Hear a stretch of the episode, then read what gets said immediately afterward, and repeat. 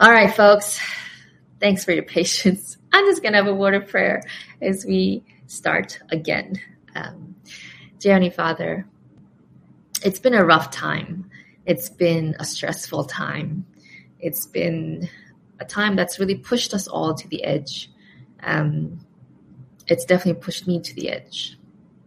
And Father, I just want to pray that as as I share today, that you would help me to shake out, shake off the, the stress for the past half hour of all the AV trouble we've had and the stress from the week.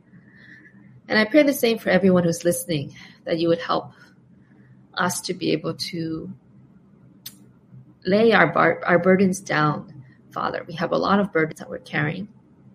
Help us to lay them down, to experience Sabbath rest by just being still and, and, and not thinking about the things from the week that have been stressing us out, but instead to be able to just listen to your Holy Spirit, listen to your words, listen to you speaking to our hearts. Father, I want to thank you for the patience of everyone who's been um, who's stuck with us, not just today, but um, who stuck with you during this time, Lord. We, we give us that sticky faith that can cling on to you despite our challenges. And so we pray this in your son's name. Amen. All right. So, as if this week was not hard enough, um, I think I went a little crazy because I decided to preach about a huge philosophical question what is the purpose of life? Or what's the meaning of life? You know, there are many voices that answer that question. If you ask Siri, she'll give you a different answer, ranging from appreciate the little things to um, floss your teeth every day. So she might not be the most reliable source of uh, information. But some voices, scholars, people, um, writers, some voices say, live for what makes you happy. Holidays, eating good food, reading a good book. A good life for, the, for, for these individuals are maximizing pleasure and minimizing pain. And for them, lockdown is very, very difficult and depressing. Some would say the meaning of life, the purpose of life is to live to help others, do the maximum amount of good and the minimum amount of bad right? So help the vulnerable, save the environment, leave us a little of a carbon footprint as possible, keep the rules, right? Help others.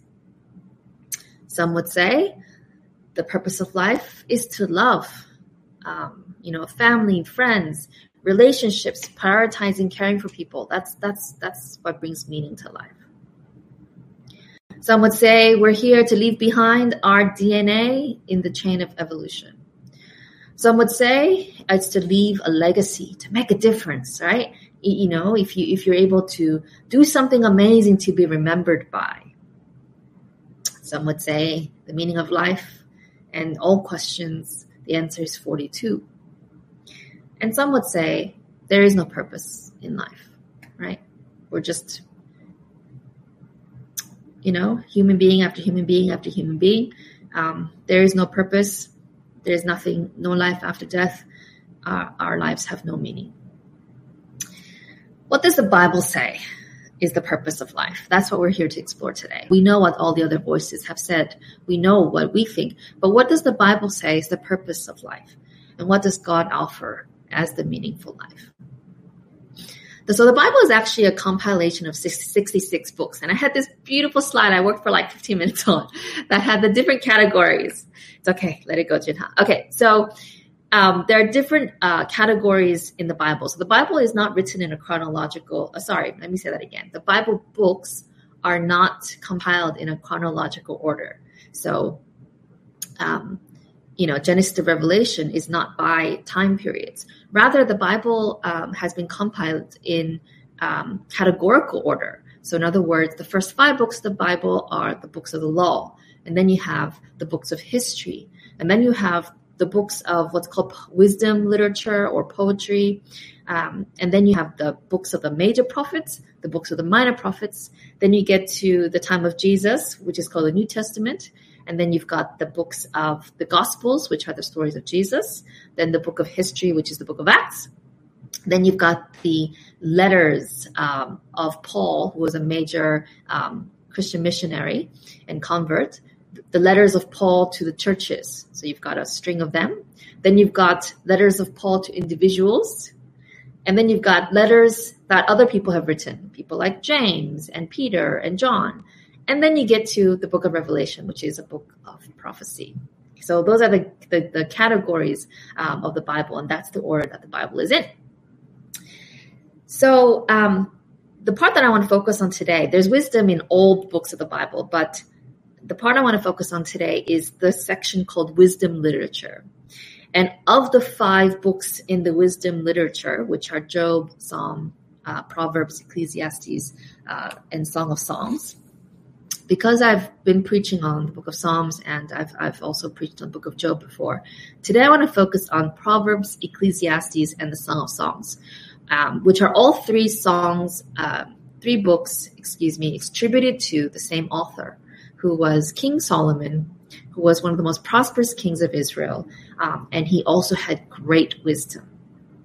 And so it's no wonder that three of the books he wrote are, are part of this wisdom literature.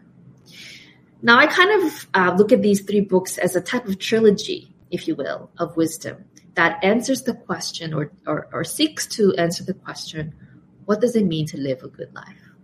What does it mean to live a good life? So, how do Proverbs, Ecclesiastes, and Song of Songs answer that question of what does it mean to have a meaningful life? What is it that gives life purpose? So, the first book in this trilogy is the book of Proverbs. And the book begins by nicely summarizing for us the purpose of the book and the purpose of life. And this is very much the tone of the book of Proverbs. So it reads in Proverbs chapter 1, verse 1 onwards These are the Proverbs of Solomon, David's son, king of Israel. Their purpose is to teach people wisdom and discipline, to help them understand the insights of the wise. Their purpose is to teach people to live disciplined and successful lives, to help them to do what is right, just, and fair. These proverbs will give insight to the simple, knowledge and discernment to the young. Let the wise listen to these proverbs and become even wiser excuse me, let those with understanding receive guidance by exploring the meaning in these proverbs and parables, the words of the wise and their riddles. Verse 7 Fear of the Lord is the foundation of true knowledge, but fools despise wisdom and discipline.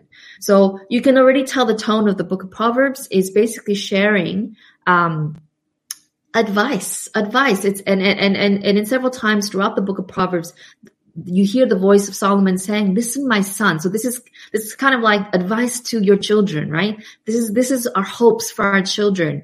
Um, hopes like, hey, right? Know what is right, just and fair.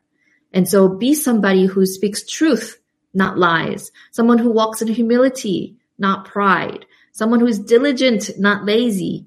Someone who's generous instead of being greedy. And so all of these sections in the book of Proverbs talks about these things. And, and there's a refrain that kind of echoes throughout the book, which is the fear of the Lord is the beginning of all wisdom. And by fear of the Lord, it's talking about that, you know, that, that holy reverence for God. Um, so it's not like fear, like, you know, um, in a scary way because, you know, uh, you're, you're afraid of God, but it's that fear of the Lord, the way that, um, right now the example that comes to mind is Lion King, you know, when it's like Mufasa and the hyenas are like, ooh, right? And, and it's, it's not because Mufasa is the tyrant, but it's because Mufasa has power and he, he administers justice in the story of Lion King. So going back to Proverbs, um, the fear of the Lord is this, is this holy reverence and awe of God that, that makes us want to live right. Um, and so many would say that this is the purpose of life to fear the Lord, to revere the Lord, and, and out of respect and all of Him, to, to live a good life by making good decisions, being just, being right, being fair and honest, having integrity, and reaping the rewards of that kind of choice, that kind of path. And this is what we teach our children, right? Respect authorities, tell the truth, play nicely with others, share, work hard. And if everyone follows these rules, we would have a wonderful, safe community. And you know, in school, these rules are enforced by the teachers. And so you have a nice, safe space. But as you grow older and you don't have adults to supervise and enforce these rules, and people, as people become more free to do what they want to do, that safety bubble is gone because not everybody wants to follow the rules. And so then what happens is we enter this real world with this disillusionment because good behavior doesn't lead to good outcomes. You share, but the person never gives it back, right? You, you, you, um, you give them a turn, but then you're waiting forever for your turn. You stick up for the right, you know, for, for someone who's being bullied and then you get punched in the face. You do the right thing and you still get in trouble. You work hard, but you still, still can't make it work. You give, but you don't get back. And so as you grow and you experience this, you realize, oh man, the rules that I, were, I was taught and the, and the good advice that I had, like, even if it's the right thing to do, it's not making, it, it, I'm, I'm suffering here. What's going on? And so the right thing is still the right thing. But what do we do when life doesn't reward the right thing? What do we do when faithfulness um, leads to pain and loss? So then we come to the book of Ecclesiastes. And the author identi- identifies himself as the teacher, which is a rough translation of the ancient Greek word Ecclesiastes. So Ecclesiastes in Greek means teacher. Um, and so this is how uh, it starts Ecclesiastes chapter 1, verses 1 onwards. These are the words of the teacher, King David's son, Solomon, who ruled in Jerusalem. Now listen to this. Everything is meaningless, says the teacher. Completely meaningless. What do people get for all their hard work under the sun? Generations come and generations go, but the earth never changes. The sun rises and the sun sets and, and then hurries around to rise again. The wind blows south and then turns north. Around and around it goes, blowing in circles. Rivers run into the sea, but the sea is never full. Then the water returns again to the rivers and flows out again to the sea. Everything is wearisome beyond description. No matter how much we see, we are never satisfied. No matter how much we hear, we are not content. History merely repeats itself, verse 9. It has all been done before. Nothing under the sun is truly new. Sometimes people say, here's something new, but actually it is old. Nothing is ever truly new. We don't remember what happened in the past, and in future generations, no one will remember what we're doing now. I, the teacher, was a king of Israel, and I lived in Jerusalem. I devoted myself to search for understanding and to explore by wisdom everything being done under heaven. I soon discovered that God has dealt a tragic existence to the human race. I observed everything going on under the sun, and really, it is all meaningless. Uh, where am I? Oh, it is all meaningless, like chasing the wind. Very different tone from the, the book of Proverbs. The word that's translated as meaningless, or sometimes in your versions, it might say vanity.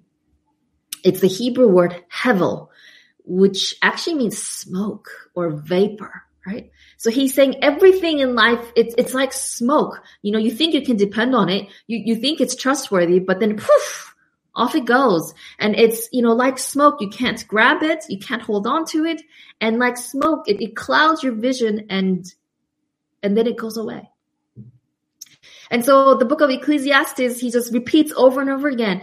All the buildings I've built, all the wealth I've accumulated, it's all hevel. All the education I've acquired, all the wisdom that I have, all the information, it's all hevel. All the pleasures I've tried, right? All, all, all, all the sex and the food and the drink and everything. It's all hevel. And he says, we're all going to die. Life is random and unfair, unpredictable and meaningless. Everything is hevel. Very very different attitude. And just because he says that doesn't mean it's true, but this is how he feels. And and to give an example, do you remember 2020? Do you remember when the pandemic and the lockdowns first started? Our attitude was very much like the book of Proverbs, we were like, let's do the right thing. We can learn a new hobby. We can enjoy the quiet pace of life and remember what's really important. Spend time with your loved ones. Call in and check in on them. Discover your local parks. Um, put teddy bears outside your window so that the children can do teddy bear walks. We can do this, Melbourne. We're in this together. Okay, that was last year. That was that was lockdown one. That was um, you know very much yes, we do the right thing and we're gonna get the right results. That, that's the attitude of you know that was the attitude of Proverbs. Fast forward to 2021, we're not doing teddy bear walks we are too tired to even go outside. I think there were three days this week where I was so swamped with work and, and remote learning and, and everything, um, cooking and cleaning and laundry. Like I hadn't been outside for three days. Um, hadn't showered for those three days either. Sorry, Roy. We're tired of cooking, right? We're tired of even takeaway. Like I, I just don't even know what to eat anymore. We're tired. You know, there was a time last year when, when press conference time. Oh, what time is it?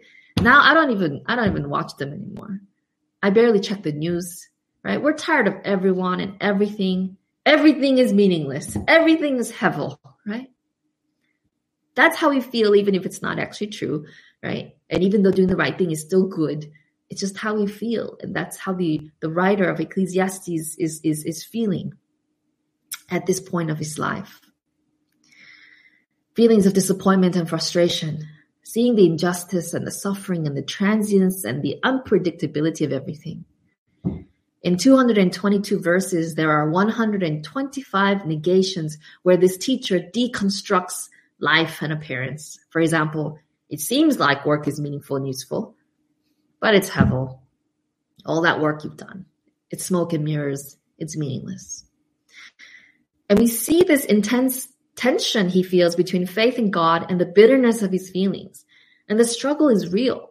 There are 37 questions in the book, of Ecclesiastes that don't get answered. And I love that. I love that about the Bible, that the Bible doesn't say, here is the answer to everything. Instead, the Bible is saying, here are the questions we should be asking, right? Here are the questions we should be asking. And, and you do come to an answer that isn't going to answer everything, but is going to be that clarity through the smoke. And so here's the epiphany in the midst of the angst in Ecclesiastes. We come to Ecclesiastes chapter three, and there's a bit of clearing of the smoke, right? There, there's that moment when, you know, smoke is filling everywhere, and then there's a moment, there's, there's a breath of, you know, fresh air that kind of clears it for a moment. And we see this in Ecclesiastes chapter three, verses one to eight. It says, For everything there is a season, a time for every activity under heaven, a time to be born and a time to die, a time to plant and a time to harvest, a time to kill and a time to heal, a time to tear down and a time to build up, a time to cry and a time to laugh, a time to grieve and a time to dance, a time to scatter stones and a time to gather stones, a time to embrace and a time to turn away a time to search and a time to quit searching, a time to keep and a time to throw away, a time to tear and a time to mend, a time to be quiet and a time to speak, a time to love and a time to hate, a time for war and a time for peace. Verse 11, yet God has made everything beautiful in its own time. He has planted eternity in the human heart but even so, people cannot see the whole scope of God's work from beginning to end.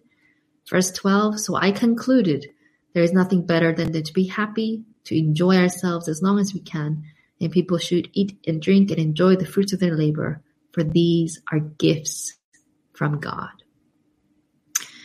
You see, Ecclesiastes forces us, and not just Ecclesiastes, life forces us to strip away all the things that make us feel good about life right? Holidays, you know, freedom, all, all the things that we, that makes us feel good about life.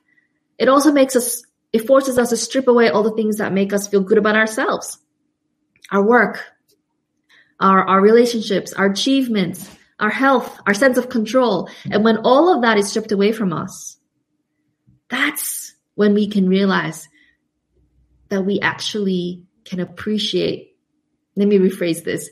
When, when we realize we have nothing, that's when we can truly appreciate something. That all the work, all the effort, all the right doing, the wisdom, the pleasures of life, in and of themselves, they're nothing. They don't last. They don't add value to our lives. But they are gifts from God to enjoy simply as they are, rather than trying to derive meaning out of them. The answer to that statement, all is hevel, all is meaningless, all is vanity, the answer to that is, therefore, all is grace. All is the gift of God. Then we can enjoy the work and the food and, and the life and the relationships and the pleasure that God gives us as gifts without trying to make them more than they are, right? We can enjoy each moment, right? To everything there's a season and we can enjoy each mo- moment as it is rather than what we want it to be. So then our attitude is adjusted from one of entitlement to one of gratitude. If you think about it, we are so blessed to have what we have. You know, looking at the news and looking at what's happening in Afghanistan and Haiti and around the world, right? They would be so grateful to have a safe space to be in.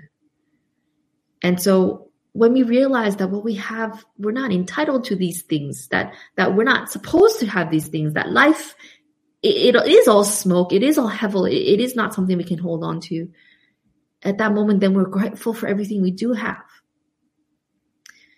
And God one day will, will clear the hevel, the smoke, the confusion, and we will see that he does make beautiful everything beautiful in his time. And so we come to the Song of Songs, the third book in my little trilogy for today. It's also called the Song of Solomon or the Canticles. And we get a very different tone once again. Song of Songs, chapter 1, verse 1. This is Solomon's Song of Songs, more wonderful than any other. Kiss me and kiss me again, for your love is sweeter than wine. How pleasing is your fragrance. Your name is like the spreading fragrance of scented oils. No wonder all the young women love you. Take me with you. Come, let's run. The king has brought me into his bedroom. This isn't the father giving advice to his son like Proverbs. This isn't the, you know, the midlife crisis, uh, existential wrestling in Ecclesiastes. This is a love song, a very passionate, um, you know, very risque duet between Solomon and his bride, the love of his life. Scholars believe that she was the Egyptian pharaoh's daughter whom Solomon married. What is this love song doing in the middle of the Bible? Um, and for many years, you know, some, some, you know, um, or, you know, during the Middle Ages, for example, you were forbidden from reading this book until you were 30. And, and, and many people have questioned, why is this book here? But when you analyze the literary structure and the content of the song, you find something amazing. You find this hidden voice. So there's the, the Solomon, you know, the, the, the, the man, the groom. You've got the bride who calls herself the Shulamite or the dark skinned skinned one, she calls herself. And then you've got the friends, but there's this other voice that's not obvious to the cash, the, to the casual listener, um, and to the casual reader um, the voice joins and binds the song together in a key moment. It's found in Ecclesiastes chapter 5, verse 1, where the voice says, O lover and beloved, eat and drink. Yes, drink deeply of your love. Now, different translators have, have tried to, you know, do their best to guess who this voice is. So, by the way, um, and you'll learn more about this when we do our Bible, uh, our workshop on how to read the Bible. But um, the subheadings in your Bibles the chapter numbers, the verse numbers, all of that, Though that's not in the original text. Those are the translators putting them in there to help you. But at the end of the day, they're best guesses based on uh, context. And so when you go back to the original text, right, it doesn't have quotation marks. There's no subheadings. Um, it's back in the original when it was written, it was clear who spoke what part and who sang which part. But over the years, uh, we had we have just the lyrics. You know, imagine having um, a song that has multiple components, but you just have the lyrics. And so you have to do your best to guess when someone is supposed to come for which part. And so you know, different translators have said, oh, is, is this their friends speaking? But uh, Professor Richard Davidson, Dr. Richard Davidson, who was one of my favorite professors at Andrews Seminary, wrote an 800 page book on the theme of sexuality in the Old Testament. And he analyzed um, the book of Song of Songs in depth, and he's written commentaries on it. And let me summarize his conclusion for you.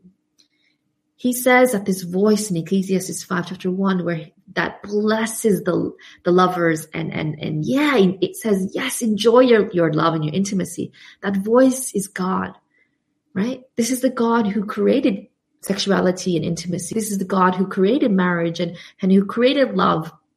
And even though he isn't mentioned overtly in the Song of Songs, there are hints for the Hebrew reader throughout the lyrics that he is the source and the ultimate fulfillment of this love.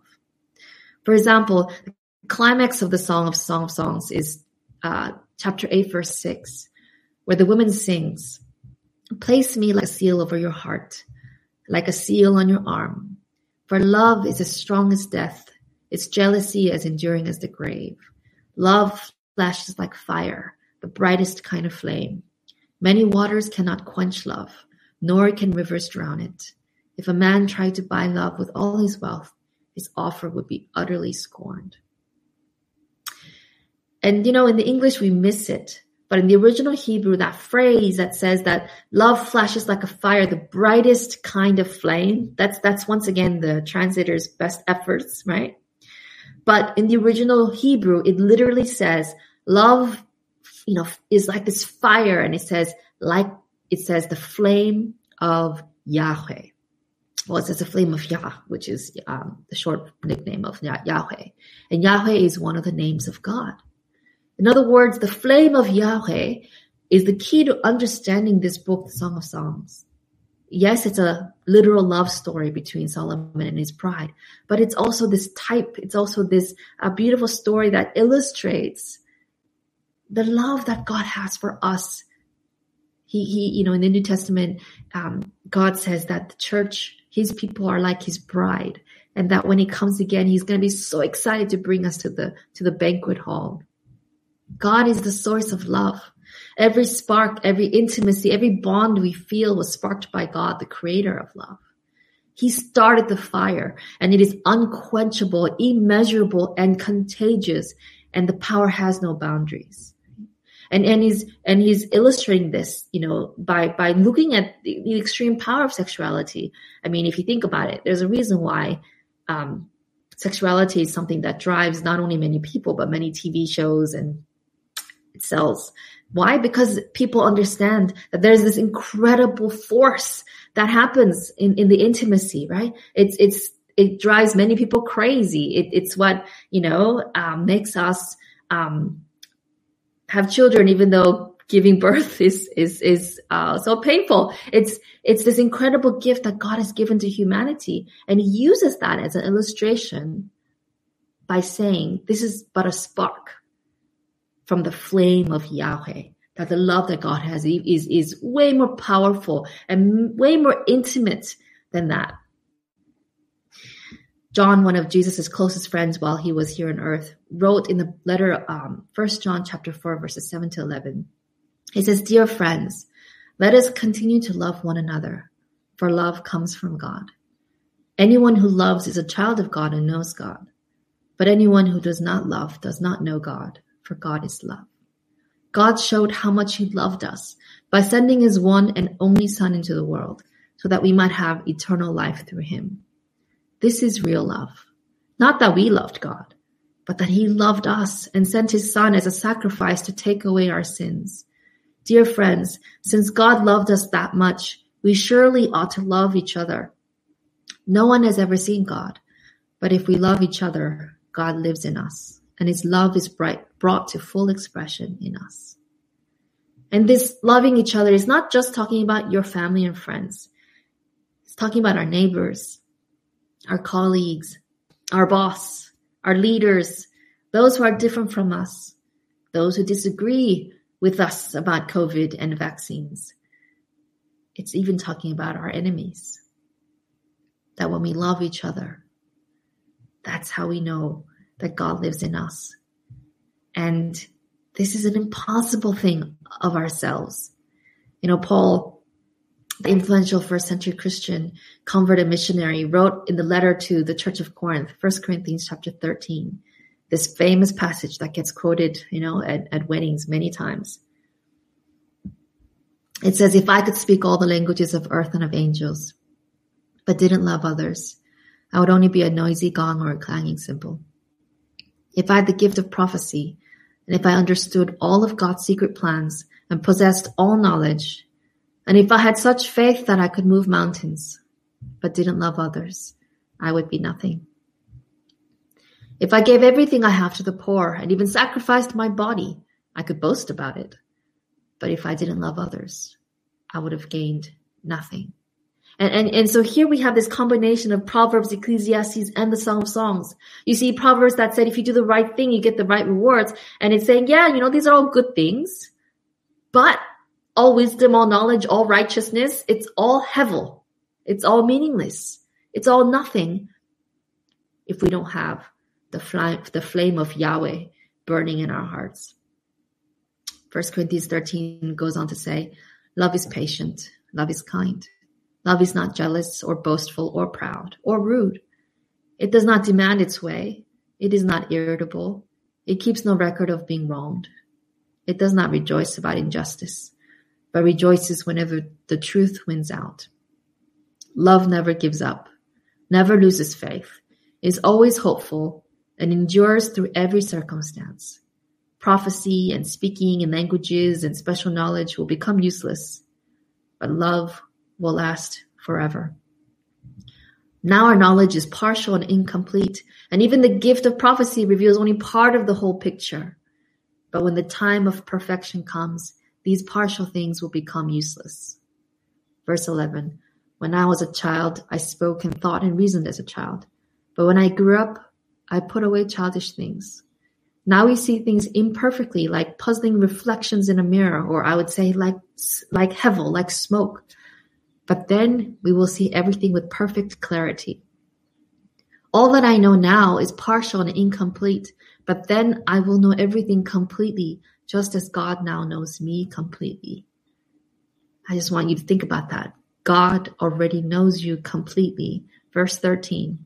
Three things will last forever faith, hope, and love. And the greatest of these is love.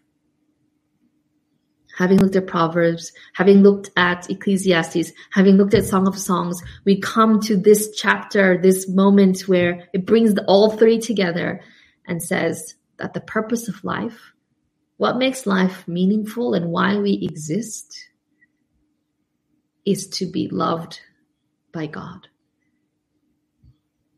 To be loved by God every moment and every day. And when that flame of Yahweh, right, sparks into our hearts, it melts our hearts of stone so that we can love each other. You know, I was having Bible study with Florencia this week on Zoom. Um, she's preparing for baptism. So once we're out of lockdown, she she and uh, Kay are going to be baptized. So we're very excited about that anyway, I was having Bible study with Florencia and she shared something with me and she gave me permission to share this with you. Florencia went to uh, get some takeaway, you know, pizza at a shop. And while waiting for her, she ordered her food. And while waiting, she sat down at this table to, and she put her bag on the table. And then she noticed something that was sparkling next to her bag. And she looked down and on the table next to her bag was this stunning, dazzling golden ring with a glittering pink diamond. And she stared at it because it was so stunning and beautiful. And that was her first thought. Wow, that's a beautiful ring.